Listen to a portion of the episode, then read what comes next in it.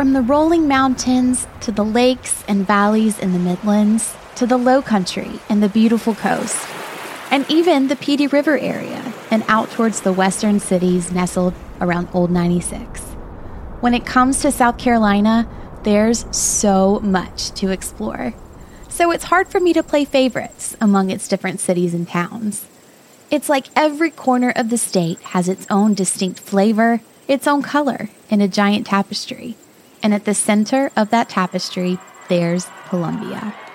Columbia attracts visitors from all over. They might be fans of the University of South Carolina's Gamecocks. They may be visiting for the great restaurant scene or for some adventure along nearby Lake Murray.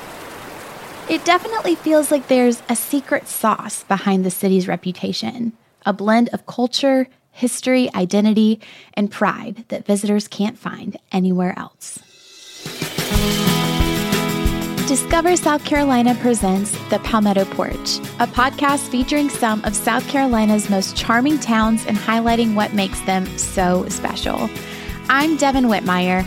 All season long, I'll be traveling through the Palmetto State, interviewing locals who will share their own unique perspective on places to visit, foods to try, and insider travel tips. These towns may be small, but they are big on fun, food, and Southern hospitality. Maybe it's the location. Maybe it's the art and music. Maybe it's the beautiful campus of a certain famous university. But I can't deny it, there is something special about Columbia. People call it the Soda City, which may be a bit confusing. No, there's no soft drink involved. Soda City comes from an old abbreviation for the area, COLA. Nicknames aside, it's here where one of South Carolina's favorite residents started his artistic journey.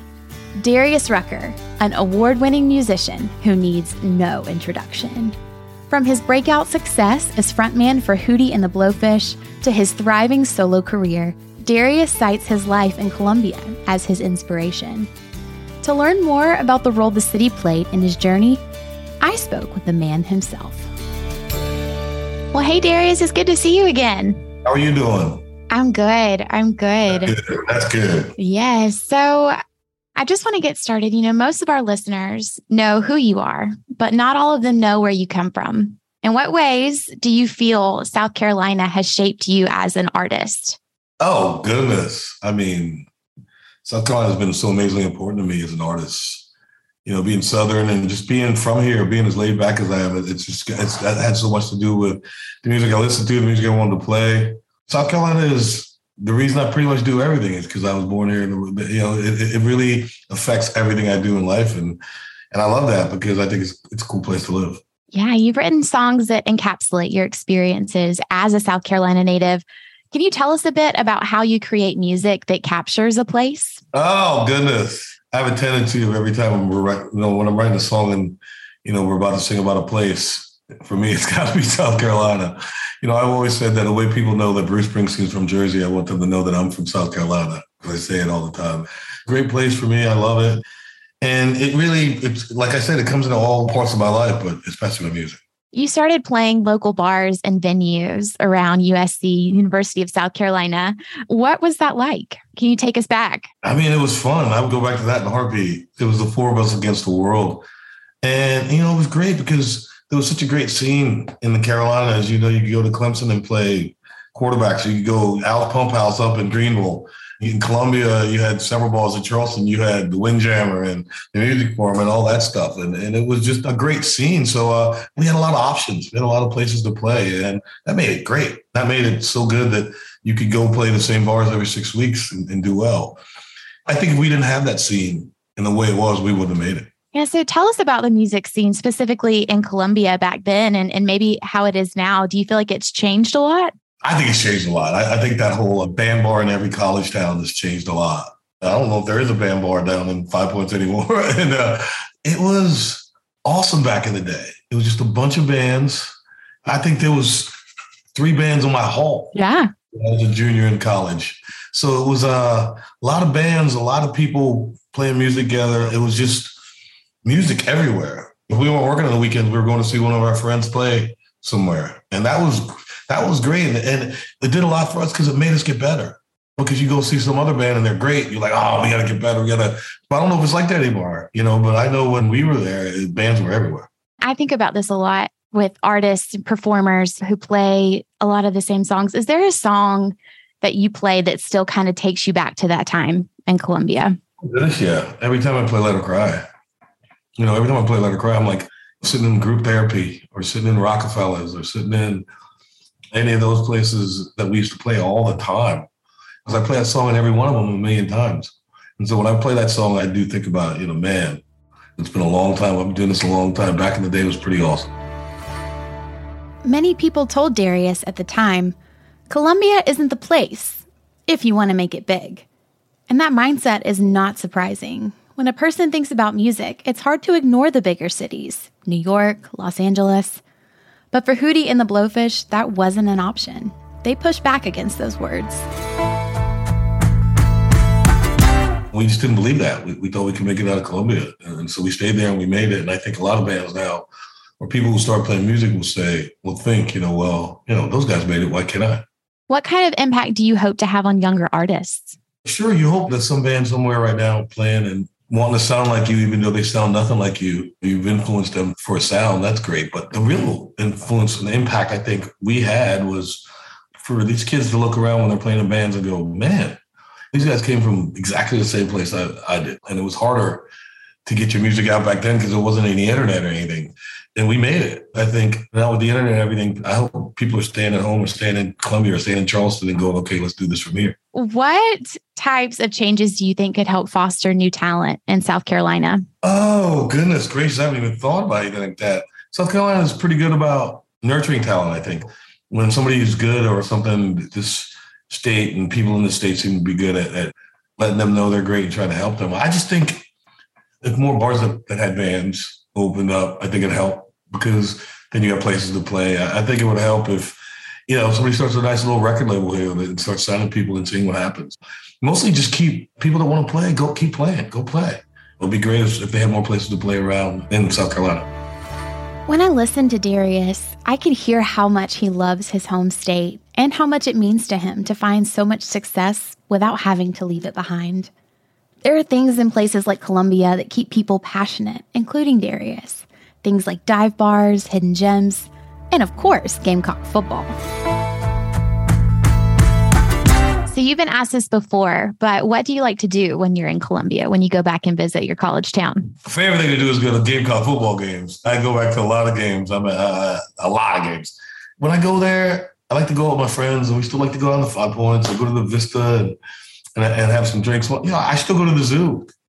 I'll still do a day trip and go to the zoo. I've even been down to the State House. There's so much cool stuff to do in Columbia, and when I'm there, I try to do some, at least some of it. Yeah. Is there anywhere in particular you go when you're feeling a little bit nostalgic? Uh, group therapy. that place was there, I think, 15, 20 years before I got there. It's been there 25 years, 30 years since I left it's just something about that bar that when I step in there, it's like I'm back living in Moore dorm and and walking in and trying to get in before the line. It's just it's it's a cool place. Yeah, tell us a little bit more about group therapy for our listeners who maybe don't know that bar. What what are they going to experience when they walk in? It's a dive bar. It's a dive bar that plays great music. It was great back in the day. There was always a line. Actually, I went the other day when I was there for the football game, and it was a line. It's just a place that a bunch of college kids and young adults hang out and like to have a beer and listen to some great music. And it's just a great hang. Group is, is a dive bar that's a great hang. I was interested in how Darius would spend a day in the Soda City. As a dad, I want to know is there anywhere in the city that's particularly great for kids? I know you mentioned the zoo, but anywhere you love to take your kids when they were growing up in Columbia? the zoo was always our big thing. But the really cool thing about Columbia is there's so many parks everywhere. Even if you want to go down on campus and go to the horseshoe stuff, there's so many parks everywhere and, and, things to do and places to run and play. And yeah, it's a great place to raise kids because there's tons of stuff to do. Say you're bringing a friend to the area, maybe to a Carolina game, and they haven't ever been to Columbia. What are your like top three things that you would like for them to do for the day? Oh, goodness. What a great question. First of all, I walk around the campus just because I think it's an amazingly beautiful campus, University of South Carolina. I think it's amazingly beautiful. The zoo, like we said before, is always an option. Dinner, there's so many great restaurants in the Vista. In Five Points too, there's so many great restaurants. You know, you have dinner and and yeah, I mean, go to the game, of course. Then let's go out and have some fun after the game. and as for his thoughts on Columbia and South Carolina as a whole, Darius says things are changing. The area is growing. But to him, that's not a bad thing. As somebody said to me the other day when we were talking about South Carolina growth, they were like, you know, you sit there and complain about it, but you're part of the problem because all you do is go around and talk about how great South Carolina is. As a guy who was born and raised here, of course, when you're in traffic or something, you think to yourself, "Get out! Why you got all you people here?" But uh, I love it. I love that people are coming here visiting and going, "Ooh, I got to move there," because it's that great of a place. What do you hope visitors take away from their time in Columbia or in South Carolina? Uh, I hope they leave and say, "I want to come back." I hope they have so much fun and do so many cool things that they go, "I want to visit there again." I want to go back and do more because I didn't get to do everything I wanted to do. That's what I hope they take away when they, when they go. I left the conversation with Darius feeling pretty great about Columbia and more than a little proud. Hearing him talk about his humble beginnings there made me wonder about other notable people from the area. Who were they? And how has Columbia made an impact beyond the city limits? I wanted to find out more. Robin Waites is the executive director of Historic Columbia, and she joined me for a chat about Columbia's long and fascinating history. Robin, welcome to the Palmetto Porch. I'm so glad to have you today. Thanks, Devin. I'm glad to be here. Love it. Just to get us started, I'd, I'd love it if you could just share a little bit about yourself with our listeners. Well, I am born and raised in Columbia, South Carolina. I went away to school into the Northeast, and it was just too cold. So I um, I came back to the to the Palmetto State, started my undergraduate or my graduate degree rather at the University of South Carolina. So I am a Gamecock. Yes, and then went on to work at the South Carolina State Museum, and from there moved to Historic Columbia, where I have been as executive director for the last 18 years. So let's talk just a little bit more about Columbia history and maybe start with the basics. Can you share with our listeners how Columbia was founded? Yeah. So Columbia was founded in 1786, and it was actually the second capital city of South Carolina. The first was Charleston. Mm-hmm. Um, there was some folks who felt like Charleston was too far away as communities began to grow in the upstate in particular. They wanted a more central location for the seat of government. And Columbia just happens to sit on a fall line, which is a place in the river where it becomes unnavigable by a boat. And so essentially, you would have to get out of your boat if you're coming from Charleston to go a little bit north. So it's this sort of perfect location for a stop in the road. As folks know, I think it's the dead center of the state. And so people saw that as a great compromise, I think, to move it into that place so that everybody could have equal representation. Yeah, I didn't know that and but I have always loved that unique thing, especially when I tell people where I live because I'm in the Columbia area. like right smack dab in the middle. Yeah, yeah. I love that. Yeah, there's there's geographic reasons for it, but also political reasons for it being here. I asked Robin about her favorite stories from Columbia.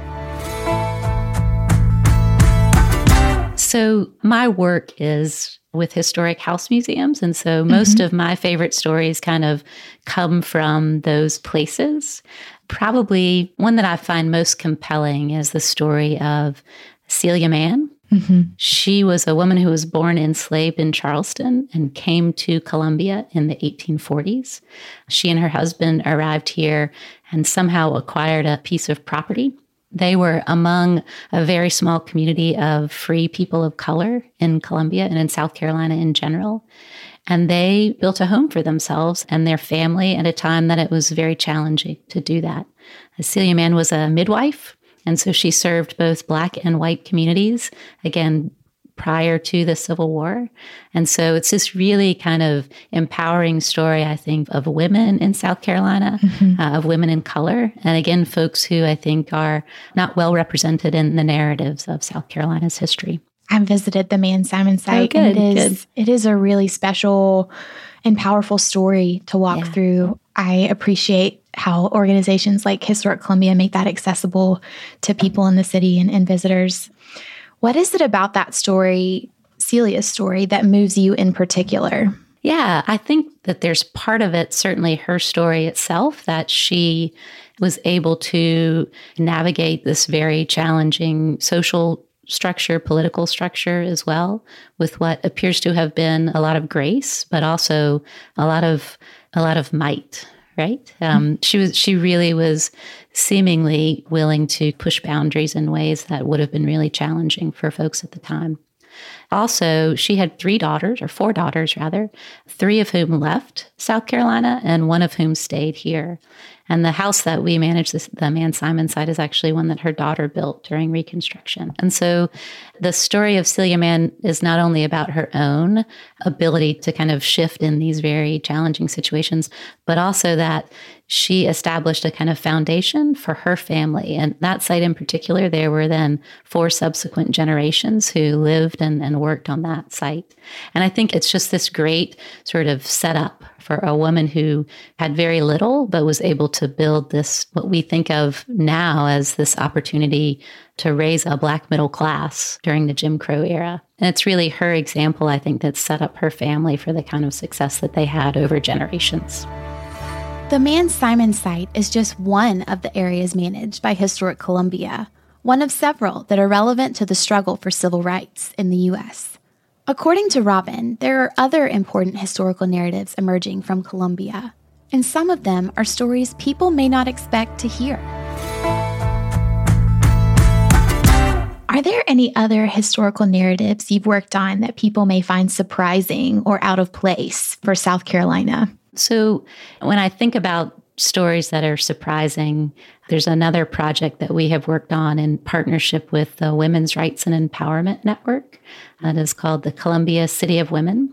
And this is a project that was kind of modeled after a, a, woman named Rebecca Solnit, her work in the 21st century. She took the subway map of New York City and removed all the names from it, which mostly were of white men, and replaced those with names of women women of all occupations who were in New York in different time periods and lived in different areas. And so the, the idea was that we have all of these public spaces that are named for mostly men and, and mostly white men. And she wanted to flip that narrative. And so Rachel Hodges, who was a former First Lady of South Carolina, came to me and to Ann Warner, who's the director of the Women's Rights and Empowerment Network, and loved this story and wanted to see if we could do this in Columbia because when we look at names of streets or ways that women are represented in public space, there certainly is a very large gap. Mm-hmm. And so we wanted to rectify that. We have also done a lot of work recently we launched a project a year ago in October on the LGBTQ community in Columbia. And that's an entirely web based project, but we do look at places that are significant to that community too.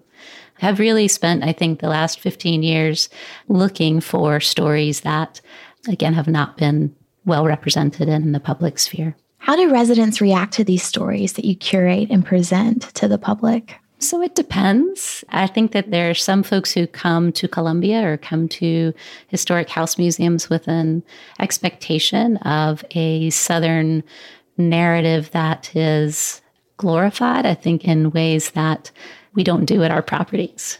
Ensuring that the stories that we tell are accurate mm-hmm. and, again, representative of all the people who may have lived or worked at those places. And so I think that people when they recognize that what we are doing is kind of sharing this broad spectrum, there certainly is an appreciation for that. Many people do have biases and stereotypical views of Southern history and South Carolina history by extension. How do you challenge those biases as a historian? The work I think that we do is certainly to help folks recognize that history is complex, mm-hmm. right? And the stories that we have been told for generations you know, history is told by the winner. I know everyone has, mm-hmm. has heard that sort of line. And so we have really worked to ensure that there are a lot of different voices. And it doesn't mean that the story that you might expect to hear in Columbia or in South Carolina is completely canceled out at these sites. It's just told with a lot more depth. Mm-hmm. We really encourage people to ask questions. We encourage people on our tours to talk to each other so that it's a dialogue about history. And everybody comes to it from a different perspective, right? Mm-hmm. Not just the folks who are coming to do tours, but the people who are talking about themselves. And so it's just a matter, I think, of making sure that your history is based in fact mm-hmm. and that you are open to sharing a variety of perspectives in those spaces. How can people support the work going on with Historic Columbia? Historic Columbia is a nonprofit organization and we are a member based organization. So much of our support comes from folks who contribute from that perspective. The sites that we manage are actually owned by the city and the county, so we get a ton of support from local government. And so finding ways to just encourage elected officials to support the work is also a great way to, to support HC. And then we also have a really, folks can find this on the website, but a really robust schedule of public programs that range from maybe a lunch and learn to a behind the scenes tour so we've got a great tour coming up with the Bull Street campus, and we'll often kind of get out into the community to find really cool preservation projects and to get people inside of those buildings and to share some of those more dynamic stories as well. Robin presents Columbia as a complete package, a place filled with historical significance, art, music, and so much vibrance. I hope that folks recognize how lucky we are to live in a place that has access to the sort of resources that we have available to us from the food scene to the museum scene to the access to natural resources. Columbia is a unique place. And there are lots of folks who just say city center. Best thing about Columbia is that it's two hours from the coast and two hours from the mountains. But it really, I think there's so much here that makes us a really viable and unique space that is just much more than that.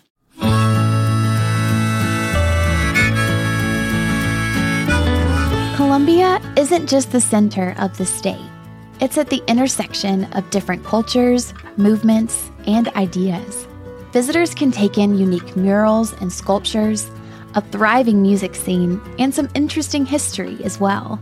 And that kind of creativity, it thrives here. Doesn't have to move to another place to grow, to make it big. That secret sauce I talked about earlier, maybe it's this. No matter what passions or dreams you have, you can make Columbia a part of it.